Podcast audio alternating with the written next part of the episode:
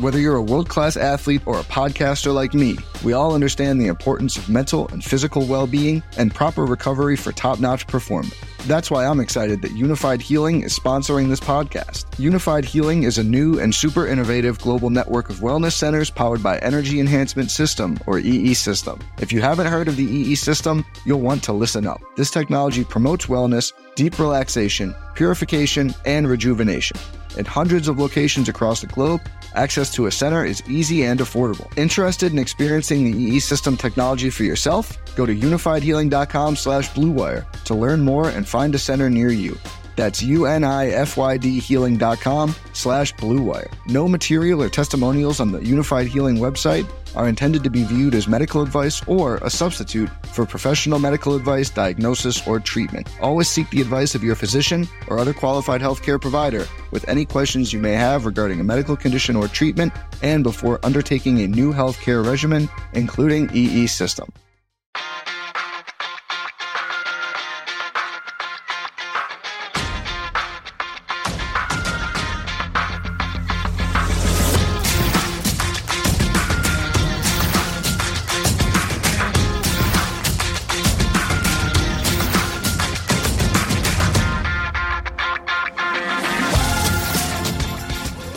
Welcome again to Gamble On, the weekly gambling podcast presented by U S Bets dot com. I'm Eric Raskin, U S Bets Managing Editor and Media Director, and I'm joined by our senior analyst, Pulitzer Prize finalist John Brennan. And in the time it took me to introduce the two of us, fourteen new states have introduced sports betting laws, seven of them legalized sports betting, thirty-six members of Congress introduced new federal bills or new interpretations of the Wire Act, and the New Jersey Devils somehow signed deals with ninety-eight online sports betting sites. John, what the hell is going on? I can't keep up with this industry this week. Can you? No, I can't, Eric. Uh, it seems like one of those movies where something is about to happen when the ball drops in Times Square on December thirty-first, and nobody will ever get to pass a bill or sign a deal again. But um, but, but it's weird because think about how the U S Supreme Court made its sports betting ruling, right, on May fourteenth. So with football ruling the roost and starting in September, the two plays were to get going immediately. You think of New Jersey, Delaware, Mississippi, for example, uh, or just accept the fact you're going to miss the twenty eighteen season. So you really have until, you know, spring or so, twenty nineteen, to finalize your sports betting law. Um, now, March Madness college hoops could be something to shoot for, but it doesn't seem like any state is focused on that. Not even Pennsylvania, which I have a feeling is going to miss offering legal betting on Villanova and friends by a matter of a couple of weeks. Yeah, I mean, I I don't know what's up with this timing other than sort of the, the pre-holiday rush, but you're right that it doesn't really tie in directly with the, the sports schedule in any way, but something's in the air, something's going on, and uh, every time you check Twitter, there's a, a, new, a new story breaking in our little industry here. Yeah, I, I can forgive the regulators. I mean, they shouldn't be rushing out to, you know, put out incomplete uh, ruling rules just to to maximize the state uh, dollars. They have, they have to be more careful in that. But the legislators, uh, legislators, I'm not sure what they're doing. Yeah. All right. Well, we will have a lot more to say about all of the madness going on in the news cycle. Uh, but first, I want to put a thank you out there to everybody for joining us for episode number twenty of Gamble On. Yes, we made it to twenty, uh, and it's our final episode of twenty eighteen. More about that toward the end of the show. If you missed any of our previous nineteen episodes, you can find them all on SoundCloud or on iTunes or the Apple Podcast app, where we recommend that you click that subscribe button so you never miss a podcast. Yes, and coming up a little later on the podcast, we're going to be speaking to our U S Bets colleague, Brian Pempis, one of the top reporters in the gambling business, uh, about some of the stories he's been covering over the past couple of months. Uh, but first, we have a lot of news to cover this week, as you mentioned, Eric, so let's get right to it.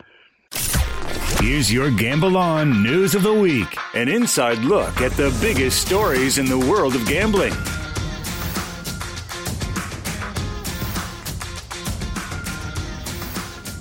Yeah, as noted at the top of the show, this has been a completely out-of-control news week. Uh, the pre-holiday break legislative rush and deal-making rush are both in full effect. So instead of our usual three news stories that we spend four or five minutes apiece on, we're going to take a rapid-fire, lightning-round approach and scratch the surface on five news stories. Uh, the goal is to get in and out on each story in uh, two minutes or less. So here goes. Uh, first up, the biggest national story this week, uh, although it might amount to a whole lot of nothing. Uh, Senators Orrin Hatch and Chuck Schumer dropped a one hundred one page bill on Wednesday. The Sports Wagering Market Integrity Act of twenty eighteen aimed at creating a federal oversight framework for sports betting. Uh, most of it was the same as what we saw previously. Uh, the leagues love it because it includes them getting money for their data. Uh, one big change from the previously leaked version of the bill is that the leagues would keep getting that money until twenty twenty-four instead of twenty twenty-two.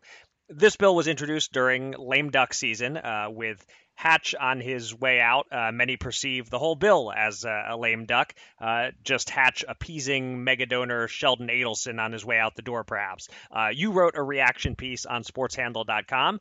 Now I'm going to make you react again. Uh, what, what are your thoughts on this piece of legislation, John? Yeah, I, I see a little bit of panic in the uh, legal uh, gaming industry, and uh, I think it's misplaced not only for the reasons you suggest, but I think more importantly, uh, everybody's got to remember Congress can abolish sports betting tomorrow if they like. There's no legal dispute about that. That went on through the entire New Jersey case of six years. They can do it. Like make it prohibition too, right? They just did it the wrong way in nineteen ninety-two, and that's why they got overturned. So this bill does nothing of the sort, and most of the language in it is either hel- helpful or it's irrelevant. Um, states can offer sports betting. They just have to meet federal minimum standards. Uh, there's a couple of potential hiccups in there, but it's not It's not really uh, as onerous as some people think. Um, and one more thing, yeah, I don't I don't see this thing going anywhere either. I think inertia inertia goes best of three falls with the major sports lobbyists and, and pins them to the mat. Yeah, but so but you're basically saying that the looking on, on the bright side of this, the glass half full point of view would be that Congress has the power to ban sports betting, so this is at least a welcome alternative and potential uh, safeguard against that worst-case scenario. Oh, the, the most important thing to realize is Orrin Hatch was a sponsor of PASPA, the right. nineteen ninety-two law that was overturned. So he wanted – in fact, he wanted all fifty states to uh, uh, uh, not – be able to offer sports betting, a la New Jersey Senator Bill Bradley. Um, so twenty-six years later, he's throwing something out there, and he's given up the ghost. He's saying, you know, we get that we, we're not going to do that. We're just saying, you know, can't we have a little bit of oversight? Uh, that's a sea change in even his thinking. So uh, I, I think this is not uh, the worst thing in the world. All right. Well, be that as it may, uh, hopefully, like Orrin Hatch, this bill will vanish next year. The, that would be the preferable scenario. And I just want to say that I thought the uh, the A G A's Sarah Slane, our guest on this podcast last week, had the best line about this when she said, "This bill is the epitome of a solution in search of a problem." I thought that was uh, very well said. It seems to be. Um, all right. Uh, we might have gone uh, just over two minutes there. We got to work on our lightning round game. Uh, maybe we'll do better with story number two. Uh, on Tuesday, the D C Council voted ten to two to legalize sports betting in our nation's capital. Uh, whatever does or doesn't happen with a federal bill uh, on the old state-by-state plan, D C, uh, though not a state technically, is going to have sports betting soon. Uh, but uh, online sports betting, at least for now, will be a monopoly for the D C lottery. And there's talk of enormous V I Gs and something like a thirty percent hold in the works. Uh, we talked about this last week before the legislation passed. Any new thoughts now that D C has been added to the list of entities legalizing sports betting in twenty eighteen? Uh, Eric, you know, we all said Pennsylvania was crazy for having such high tax rates on casinos uh, and then uh, on sports betting, too. But from a taxpayer standpoint, it seems to be working there. Um, the takeout rates in D C, as I noted on Twitter, I think it's going to make some loan sharks blush. But if people are if somehow if people are willing to accept such awful odds that their odds of winning are slim and weight. Slim just left town. Uh, I guess it could work. I mean, uh, look at the lottery. People play that, and uh, mm. th- that's uh, that doesn't work so well. So I think the most likely scenario, if they try this uh, unchanged, is that Virginia legalizes in twenty nineteen and forces them to change at that point. Yep. Uh, we touched on that that last time, and that's uh, that's exactly what's on my mind here, that the monopoly probably won't last beyond whenever Maryland or Virginia legalizes sports betting. Indeed. All right. That was better in terms of uh, the lightning approach. Uh, next on the docket, uh, the first revenue figures of the Pennsylvania sports betting era are in. Uh, they're very limited because we had only one venue operating for only about half of one month. But in the second half of November, Hollywood Casino at Penn National generated one point four million dollars of sports betting handle, uh, so right around one hundred thousand dollars a day, uh, and generated just over five hundred thousand dollars in gross revenue, which is a misleading figure because presumably a lot of futures bets were made and the outcomes haven't been determined yet. Um, it's been a busy week for Pennsylvania sports betting, as in addition to those figures being released, Sugarhouse Casino in Philadelphia and Rivers Casino in Pittsburgh both opened their sports books, meaning the December revenue report will be more informative than the November report. Uh, any immediate takeaways from that uh, one point four million dollars figure for Hollywood Casino? Uh, well, I, I think that, uh, of course, we've both already been to Sugarhouse Casino in Philadelphia mm-hmm. now in, in its first week. And a temporary sportsbook there is pretty nice, by the way. Yep. But um, I think the key difference of Pennsylvania, and this is going to go on forever, will be the percentage of locals who will just keep pounding bets on the local teams. Um, New Jersey, I've, I've seen polling over the years, the percentage of New Jerseyans who are Giants fans or Jets fans or Eagles fans isn't even much bigger than the percentage who are all over the map. You know, so um, you don't get that mass concentration of, of betting on one local favorite team in New Jersey, but you do clearly in Pennsylvania. Uh, so you're going to get the Steelers in, in Pittsburgh and the Eagles in Philadelphia. And so I think I'm going to look for higher highs and lower lows per month in Pennsylvania compared to New Jersey. Yeah, certainly based on the very limited sample size of uh, Eagles games since Sugarhouse opened, uh, which is, uh, you know, a one game sample there. Uh, it, It, it was a, some pretty interesting numbers. Uh, they told me uh, this week that about five times more bets were made on the Eagles-Rams game than on any other game. And uh, ninety-one percent of the money line action was on the Eagles. Uh, about sixty to sixty-five percent, they said, of the spread bets were on the Eagles. Um, so uh, the, the the house took a hit with that one. And uh, meanwhile, similar thing going on in Pittsburgh with the Steelers uh, upsetting the Patriots. So a um, bit of a rough start uh, in terms of uh, wins for the house. Um, but uh, I think you're right that uh, if those if those teams keep winning, there's going to be a lot of action uh, at those books uh, heading into into the playoffs. The handle should be uh, a lot higher, I think, at both of those books than at Hollywood Casino, just given their their placement in big population centers. Yeah, and the, I think the books there are going to have to figure out if they want to really play with the lines to influence the casual bettor, factoring in that the big bettor is going to be watching as well. So that it'll be a little bit of a challenge. Right. Okay, uh, moving right along, some New Jersey news. Uh, you wrote about this, John. Uh, each land-based venue in New Jersey gets three online sports betting skins, and Monmouth Park's third and final skin went to The Score, a Canada-based app, making this a first-of-its-kind partnership between a brick-and-mortar venue and a North American media company as the betting partner. Uh, makes me wonder why U S Bets dot com didn't secure this deal for itself. um, but seriously, this is uh, interesting news that probably would have caused more waves in a slower news week. Uh, you spoke with Dennis Drazen about this. Uh, what do you have to say about The Score getting its own betting app in New Jersey? Uh, I just see it as a perfect match. Uh, you had a an app that uh, people already used to check on their daily fantasy sports teams. Uh, let's face it, in some cases, they're illegal bets. Um, and and so it was a very convenient, consumer-friendly uh, app, and millions of people use it. And so by mid twenty nineteen, you'll be able to seamlessly bet on the same platform in New Jersey. Um, reminds me a little bit of the FanDuel crossover with Daily Fantasy Sports, the Meadowlands Racetrack, and online sports betting. So uh, I think this is a smart play all around. Yep, you, you took a, a lot of the observations I was I was thinking of making here. That, that you know, this is a, a popular app, so uh, it'll be interesting to see if they get that instant traction with customers in New Jersey, just because the people already use the app for news and to track the games, uh, uh, and so to you know, pretty pretty easy to transition and deposit money and, and start doing their betting there. Just like you said, it was it helped DraftKings and FanDuel uh, get off to a hot start uh, by having the people already having the apps uh, on their phones and uh, being familiar with the brand. And so we'll see if uh, it provides a similar launch for The Score. Yeah, exactly. So uh, is there a story number five, Eric? There is indeed. Uh, our final story this week. Uh, we end with uh, some news that this isn't news yet, uh, but it's about to be news. Uh, the Department of Justice's Office of Legal Counsel, uh, U S Bets has been informed, will issue a new opinion on the Wire Act tomorrow, Friday. The general consensus speculation seems to be that a new interpretation that all online gambling must be intrastate, not interstate, uh, would only really affect online poker, uh, although it would affect online poker in a huge way going forward, as interstate liquidity is considered essential for online poker growing again. Uh, but anyway, like Sarah Slane said about the new federal bill, this feels like a solution in search of a problem. Uh, it might lead absolutely nowhere. What's your initial reaction, John? Well, Eric, we're talking about the Wire Act of nineteen sixty-one, mm-hmm. which is ridiculous. I mean, hell, this law is even older than I am, for Pete's sake. Uh, all right, I, I looked it up, and damn it, I'm four weeks older. But I'm only four weeks older than the Wire Act. Wow, close call. Yeah. yeah, so you get the idea. But, uh, you know, an opinion isn't enough. Congress obviously long ago should have formally amended this law in some fashion to account for, you know, that interwebs thing we have.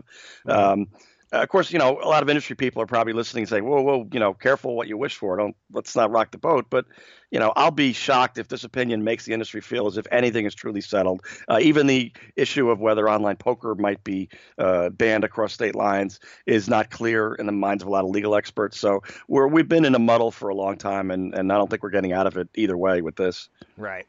Yeah, just speaking as an online poker player, uh, you know, I, I love online poker. It's my favorite form of online gambling. And I'm really looking forward as a Pennsylvania resident to being a part of player pools that include New Jersey and Nevada and Delaware, where I don't have to wait forever for a table to fill because there are enough players to fill those tables. Uh, so just selfishly, uh, I'm saying, please, D O J, don't screw this up. Uh, I, I, I feel like we need to drop in the soundbite from the Bad News Bears sequel of the crowd chanting, let them play, let them play. uh, but seriously, let let us play. If uh, if if online poker is legal, there's no good reason why online poker across state lines should be illegal. Uh, strikes me as, as just a, a, a silly thing to uh, drill down on. But again, we're kind of reporting this before the story is even out there yet. We don't know quite what we're dealing with yet. Yeah, it's even more poignant on the New Jersey side. You know, they've been waiting for a a, uh, a love interest like Pennsylvania for five years. yeah. They've been playing because they don't have there, – there's even fewer people in New Jersey. And the two of them together, you know, I've been reporting on this for years. That's pretty much a, a, a solid liquidity. I mean, more states is even better, of course, but it, it gets pretty much to where the online poker player needs to go. And now uh, at the cusp of it here, and then this thing comes in, it is it is a bit of a fly in the ointment. Yeah. All right. Well, we'll have uh, more to say about that uh, with our guests. So uh, perhaps we should uh, move along to the interview. Let's do it. It's time to welcome a special guest from the world of gambling. Let's get to the Gamble On interview.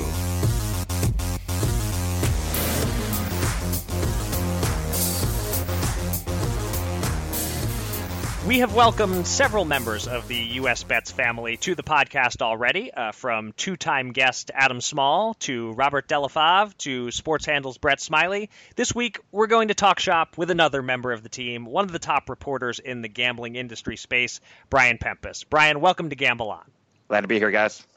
So I want to start off uh, with some very current news, uh, something John and I uh, discussed a bit during our news segment. Uh, you got the scoop that tomorrow, Friday, uh, the D O J's Office of Legal Counsel will offer a new opinion on the Wire Act. And you spoke to former New Jersey State Senator Ray Lesniak about this.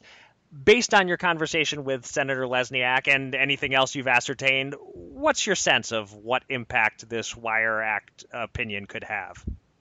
Well, I think the main fear is what it would do to interstate online poker compacts. And as you guys know, with the online poker industry still kind of struggling to get to its feet, to stand up, a you know reversal on the Wire Act could definitely uh, put a damper on things, especially with the excitement regarding Pennsylvania going online and joining the online poker liquidity sharing arrangement that's currently ongoing between Nevada, Delaware, and New Jersey.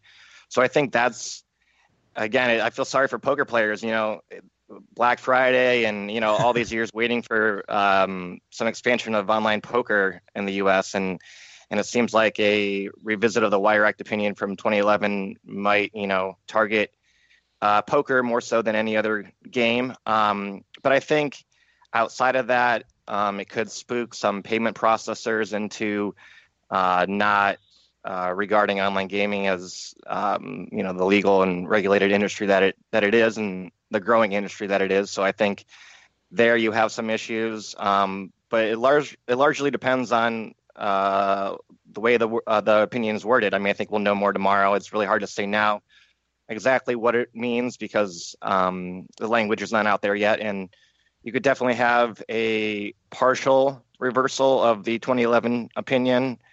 Uh, you could have a complete uh, reversal or reinterpretation. So there's definitely uh, many different parts of the equation that could, um, you know, will will play out tomorrow. So we'll definitely know more tomorrow.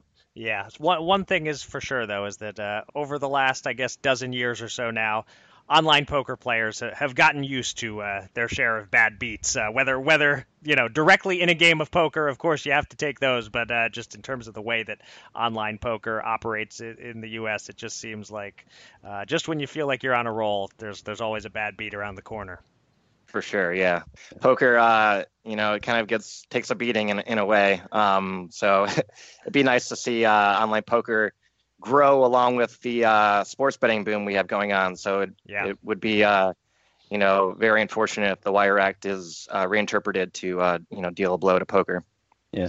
So, uh, Brian, I, I mentioned uh, earlier in the podcast, I'm actually a month older than the Wire Act. So uh, I would, it's fair to say um, only only four weeks. But uh, so it's fair to say you're a little bit younger than me. So uh, I'm curious about what was your perspective growing up on the future of gambling in the United States. Uh, obviously, the poker boom of fifteen years ago was so big and uh, and you grew up with a lot more advanced technology. Um, I suspect you might have better seen coming the logic of legalization of online poker and casino games and now online sports betting. But, uh, you know, what was increased legal gambling options? Was that a frequent topic of you and your peers uh, growing up? You know, it's a really interesting question. Um, the poker boom was was really fascinating in the sense that uh, it was considered a game that you could make a living at, and the other casino games, whether online, uh, you know, from the offshore uh, poker sites or or gaming sites or um, legal offerings in a brick and mortar casino, everything was kind of seen as Uh, a leak to your poker game, to your poker bankroll. You know, poker was the skill game that everyone uh, felt they could, you know, get the edge at, you know, have an edge at uh, versus the competition. And uh, playing the other games was sort of a, a way to, uh, you know, just have fun. And but it was never to be done seriously. And and you should never, uh, you know, get too far into that because it could, you know, jeopardize your poker bankroll. And you should focus on poker. Um, So that's sort of the environment that I grew up in, uh, finding casino gaming during the the height of the poker boom. Um, and it's interesting. I, I come from the Cleveland area, and when the casino, the brick and mortar casino came there, um, it kind of uh, had a little bit of a negative impact on the vibrant charity poker scene that was going on at the time. So at the time, uh, poker was, you know, seen as like the form of gambling that uh, everyone was interested in. And then when, you know, blackjack came to Cleveland, it it took away some of the appetite for poker. And so it was really interesting with poker being the game for, for many years. Um, it definitely, uh, you know, kind of changed the way you viewed other games because every other game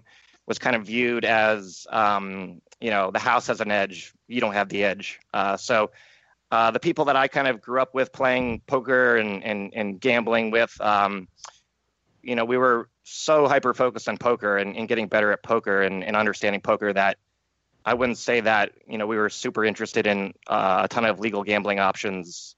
And in, in some cases, maybe, you know, people viewed uh, expanded gambling options as as hurting uh, the game of poker, actually. All right, well, we're going to keep talking about uh, poker here. It's uh, come up quite a bit already in this interview, but there's a, a specific story that I want to touch on. Uh, you got some good scoops over the last few weeks about the PokerStars versus Gordon Vayo. Is it Vayo or Vayo? I've, I've, I keep uh, struggling to settle on that one. It's Vayo, right?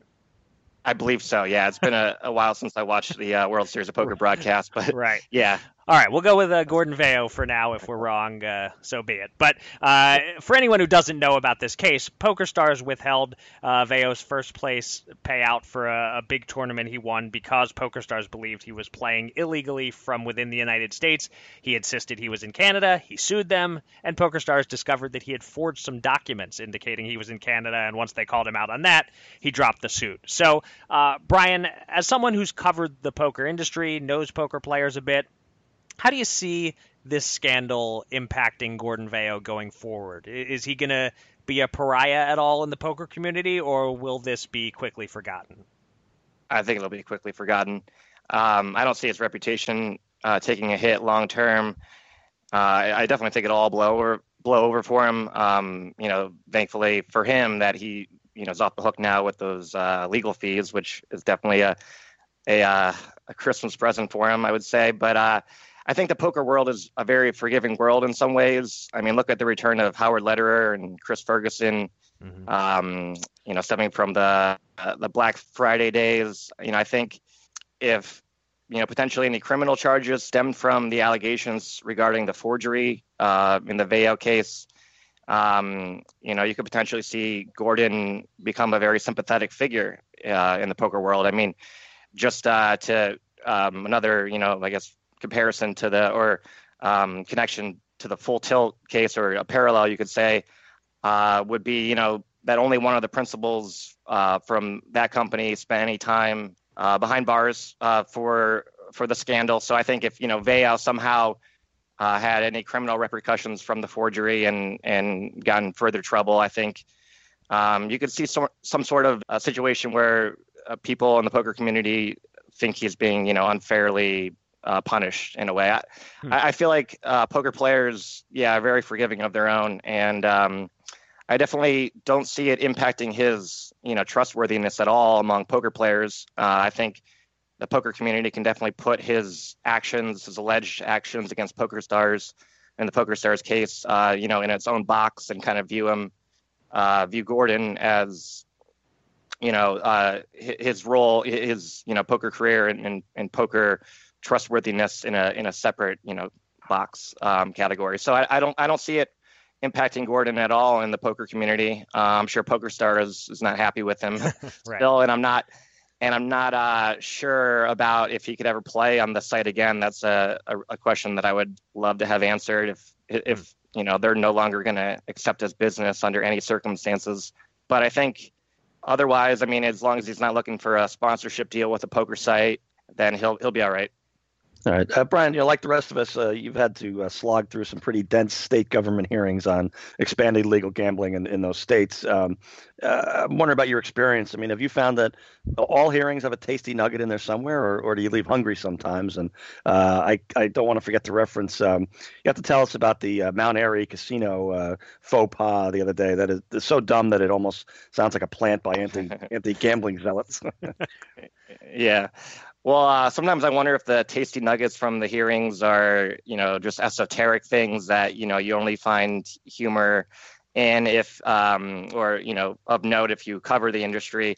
But, um, you know, I always find it um, fascinating when, when lawmakers or policymakers talk about gaming and casinos um, without, you know, I guess the most up-to-date knowledge on the industry. So you have some interesting comments every now and then about Uh, the way casinos work, or the way, you know, online gaming works, um, that provides some color to allow these hearings.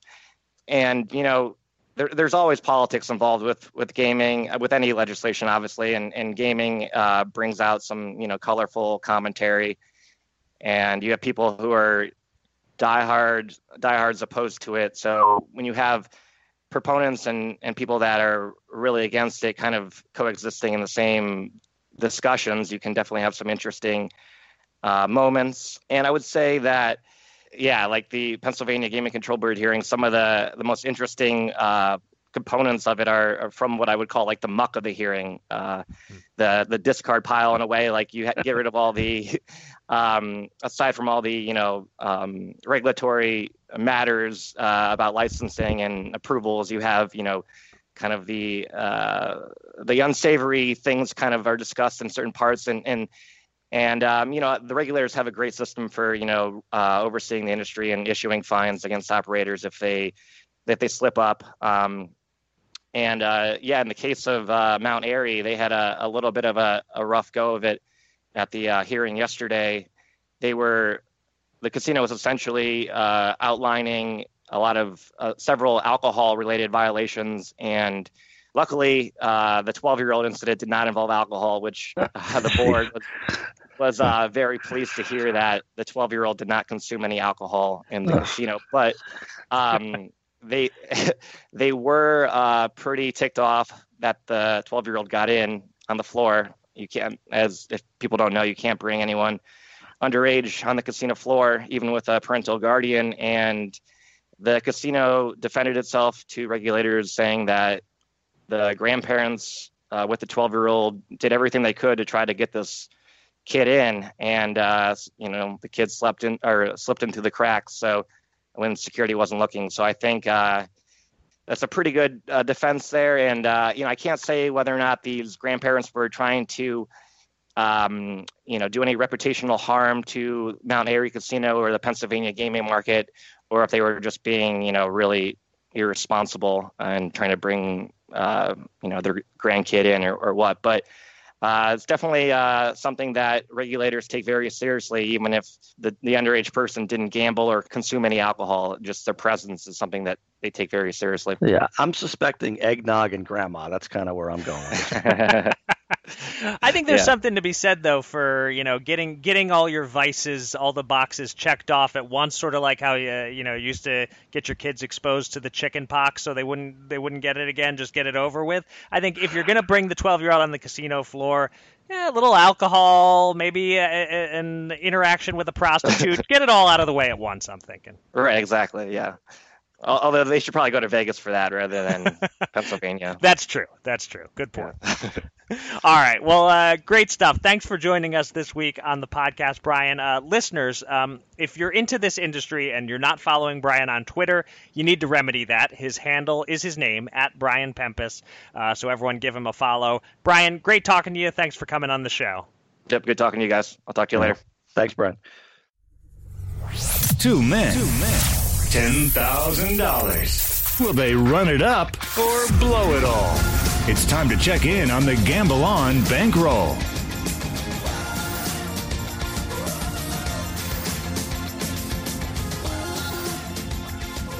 We'll get to the Fast Five shortly, uh, but we start, as always, with our shared bankroll. And we went two for four last week, which sounds like a break-even week or even a losing week thanks to the vig. But no, we were profitable because our bigger bets were winners. Uh, John had two college football bets. The one hundred ten dollars bet on North Carolina A and T to cover lost, but the one hundred sixty-five dollars bet on Fresno State won. So that's forty dollars of profit there. On my end, the fifty dollars long shot money line bet on the Cardinals lost, uh, and not by a little, uh, but the one hundred ten dollars bet on the Colts Cowboys under won, so that's a profit of fifty dollars. And on top of those two small gains, we have a big gain to report as we won two hundred dollars on the two hundred ninety dollars that John risked on the Browns over five and a half wins. We were sweating it all season long. Yeah, confidence waxed and waned over the course of the season, but we got there. Good job, John. Thank you. Uh, and we also Uh, picked up one hundred dollars on the three hundred eighty dollars that I bet on the Bears to win the N F C North. Uh, so it was a strong week all around, and I didn't even mention uh, Patrick Mahomes uh, taking over as the M V P favorite ahead of Drew Brees, but still a couple weeks to go before we know, know actually a couple weeks to go in the season, but it'll be even longer than that before we know who has won the M V P. Uh, but we are now in the black by six hundred seventy-seven dollars, uh, a new high for us, with one thousand one hundred eighty dollars now tied up in futures bets, leaving us nine thousand four hundred ninety-seven dollars to bet with this week. And you're up first, John.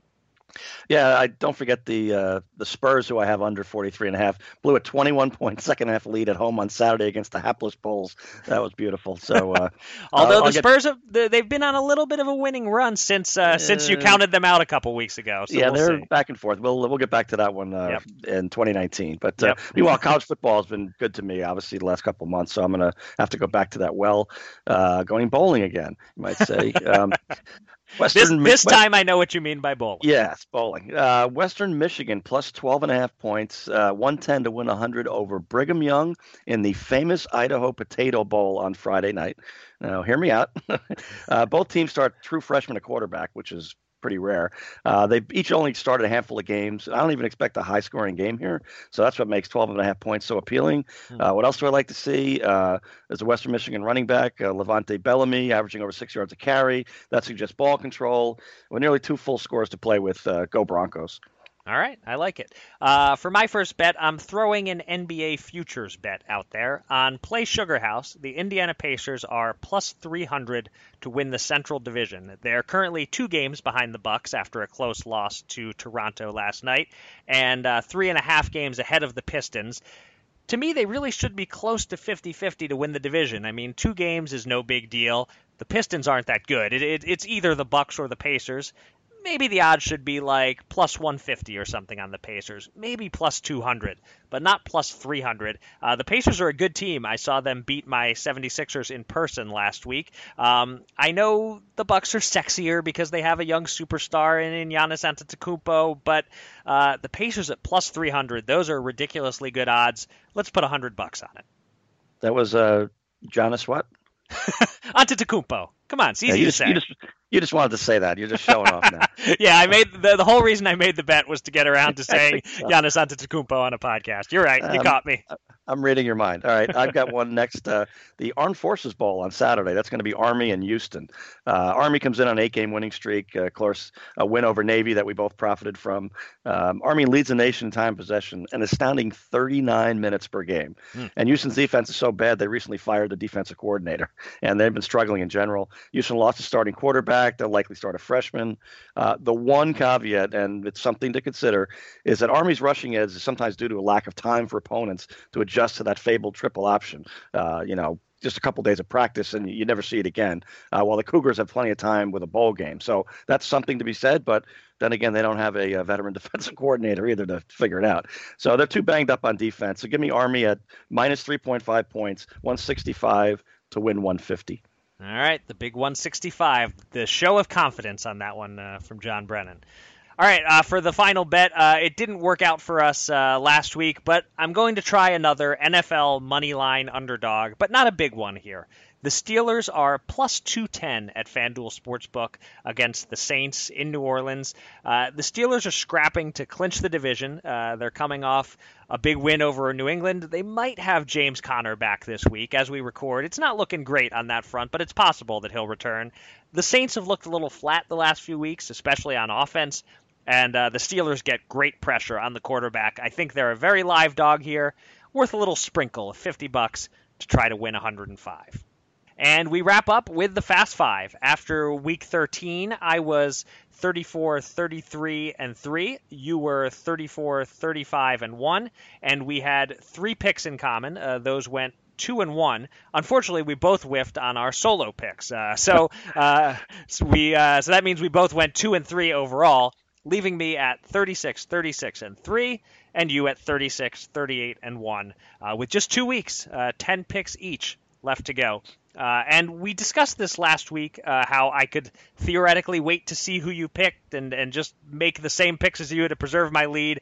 But I'm not going to do that. Uh, we each sent our picks in advance to Robert Delavov, who has a new title, uh, U S Bets Director of Fast Five Integrity. Uh, he can confirm for us after the fact that our picks uh, were made independently. Uh, this was your idea, John, a fine idea. I support it. So now that the integrity of the picks has been established beyond a doubt, uh, go ahead and, and make your five picks. And by the way, we're not even charging a fee, so uh, that's good. True, fully on us. But uh, yeah, we're uh, you and I are we're like in a battle for a final playoff spot. Uh, we're not that good, but it's a tight competition, um, right? And indeed, that deflected pass in overtime in the Eagles Cowboys game continues to be the difference maker. Uh, but as another note, I had the Chiefs minus three point five uh, last week with four minutes left against the Chargers, and uh, if they held that fourteen point lead in the last five, four or five minutes, uh, we would be in a flat-footed tie. Exactly. So yeah. I'm I'm close. I'm just close. I just need a break. So uh, let's uh, let's get on to the picks here. Uh, Chargers minus five versus Ravens on Saturday night.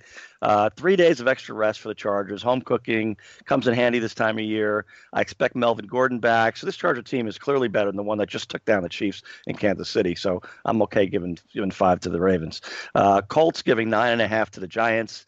Uh, the G-men saw the backup quarterback-fueled rebound end with a thud at home last week. Uh, Saquon Barkley obviously is scary. Uh, I I don't care if Odell Beckham plays or not. I don't think he's going to matter in this game. He's he's too banged up. So uh, I think the Colts will win this game easily. Um, Falcons plus three and a half versus the Panthers. Uh, here was an opening line we got before we knew that Cam Newton was out. So if you knew that, then it's surely one of your picks. But I just have to match it. I'm glad to have that integrity check of picks sent to Robert, though. Uh, Fourth, 49ers getting five points at home over the N F C North champion Bears. N F C North champion Bears. That's part of this uh, mm-hmm. equation. I asked the Broncos or the Seahawks if the 49ers are competitive. Uh, they are. Uh, Raiders, finally, uh, last one, plus two and a half versus the Broncos on Monday night. Uh, the twenty eighteen Raiders died a long time ago, but uh, they've got spunk. Uh, the wounds, though, are still fresh for the Broncos, and I think that will show on a national stage. All right, I, I think you're going to like to hear this. We have two picks in common, which isn't too many, but still, it's it's two. But we also have one head-to-head here, so definitely some r- some room for you to make up uh, some ground. It's not like you have a lot of ground to make up. You just need to make up a little.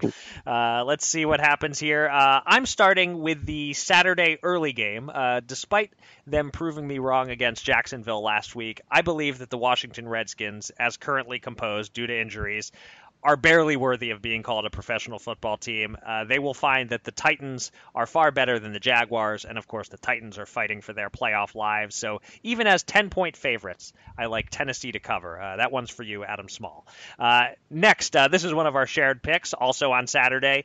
I don't love the line in the Chargers-Ravens game. As you said, it's Chargers by five. There's no guarantee that they're going to quite cover that, but the, the Chargers are the hot team. They're the more talented team. As you said, Melvin Gordon is playing. Uh, they have a shot at the top seed in the in the entire A F C. I think they'll take care of business at home and beat the Ravens by more than five. Uh, and I hope they do, because I have a Bears-Steelers division winner parlay bet in real life. Uh, and if the Ravens win here, they could screw that up for me. So uh, go Chargers. Um, now, who would have thought we'd see a time when the Cleveland Browns would open as a seven-point favorite and the number would be way too low, and it would move to ten. Yes, that's right. The Browns are now minus ten against the Bengals, uh, but we get it at minus seven. Uh, I was really expecting us to have this pick in common. Uh, to me, mm. this is a, a no-brainer to include in the Fast Five. Um, although I'm tempted in real life to put a few bucks on Cincinnati on the money line at plus three thirty, because wouldn't it just be perfectly Brownsy for them to finally have everyone believing and then lose at home to a team with nothing to play for? That's what I think. Yeah, it's in play. But uh, nevertheless, at the line of seven, I'm taking the Browns. Um, next uh, is the uh, the other one we have in common. And uh, yeah, you can check with uh, with Robert. I got this one in in advance. Uh, I'm pouncing on that, that line that has moved big time since it opened. Uh, the Falcons uh, were three and a half point underdogs at Carolina. Then Cam Newton was ruled out. And now the Falcons are actually three and a half point favorites on the road. But in this game that we're playing with our rules, uh, which we might want to change next season. Uh, but for now, the rules are the rules. Uh, you have to take advantage of a line that moves this much. Uh, the Falcons have been wildly inconsistent all season, but against quarterback Taylor Heineke, if I'm pronouncing that correctly, uh, I see them as a must bet. And so that leads us to my final pick and our one head-to-head this week, uh, a team that has paid off handsomely if you bet them all season long. The Chicago Bears have gone ten and four against the spread this year. I expect them to make it eleven and four. As you said, they're five-point favorites at San Francisco. The Niners got their surprising late-season win against Seattle last weekend. I don't think they're getting another. I am a tiny bit concerned about the lack of motivation for the Bears, who, as you said, already clinched their division, but I'm only a tiny bit concerned. I think they're still playing to win. I'm taking the Bears, minus five. And uh, that'll do it for this episode of Gamble On. Thanks to everybody out there for listening. An important note before we sign off. We're off next week for the holidays. There's no podcast, so this is our final episode of the year. So that means for week seventeen of the Fast Five, we won't be able to podcast about it, but we will exchange our picks privately. We will s- send them to our director of Fast Five Integrity, uh, and we will also post them publicly on Twitter in case uh, you guys want to keep an eye on who we picked. Um, and then we'll be back on Thursday, January third, to reveal the final results and who won the inaugural Adam Small Cup. Until then, you can find me on Twitter at Eric Raskin and John at Bergen Brennan, and follow U S Bets at U S underscore bets. Go to U S Bets dot com for all the latest news and analysis from the world of gambling, and subscribe to this podcast on SoundCloud or on iTunes or the Apple Podcast app. And with that, I'll say happy holidays to everybody listening. And John, for the final time in twenty eighteen, please take us out. Uh, Eric, it's been a blast doing this weekly podcast. Really, really enjoy it. And I can't wait for more in twenty nineteen. And until then, uh, let's everybody gamble on.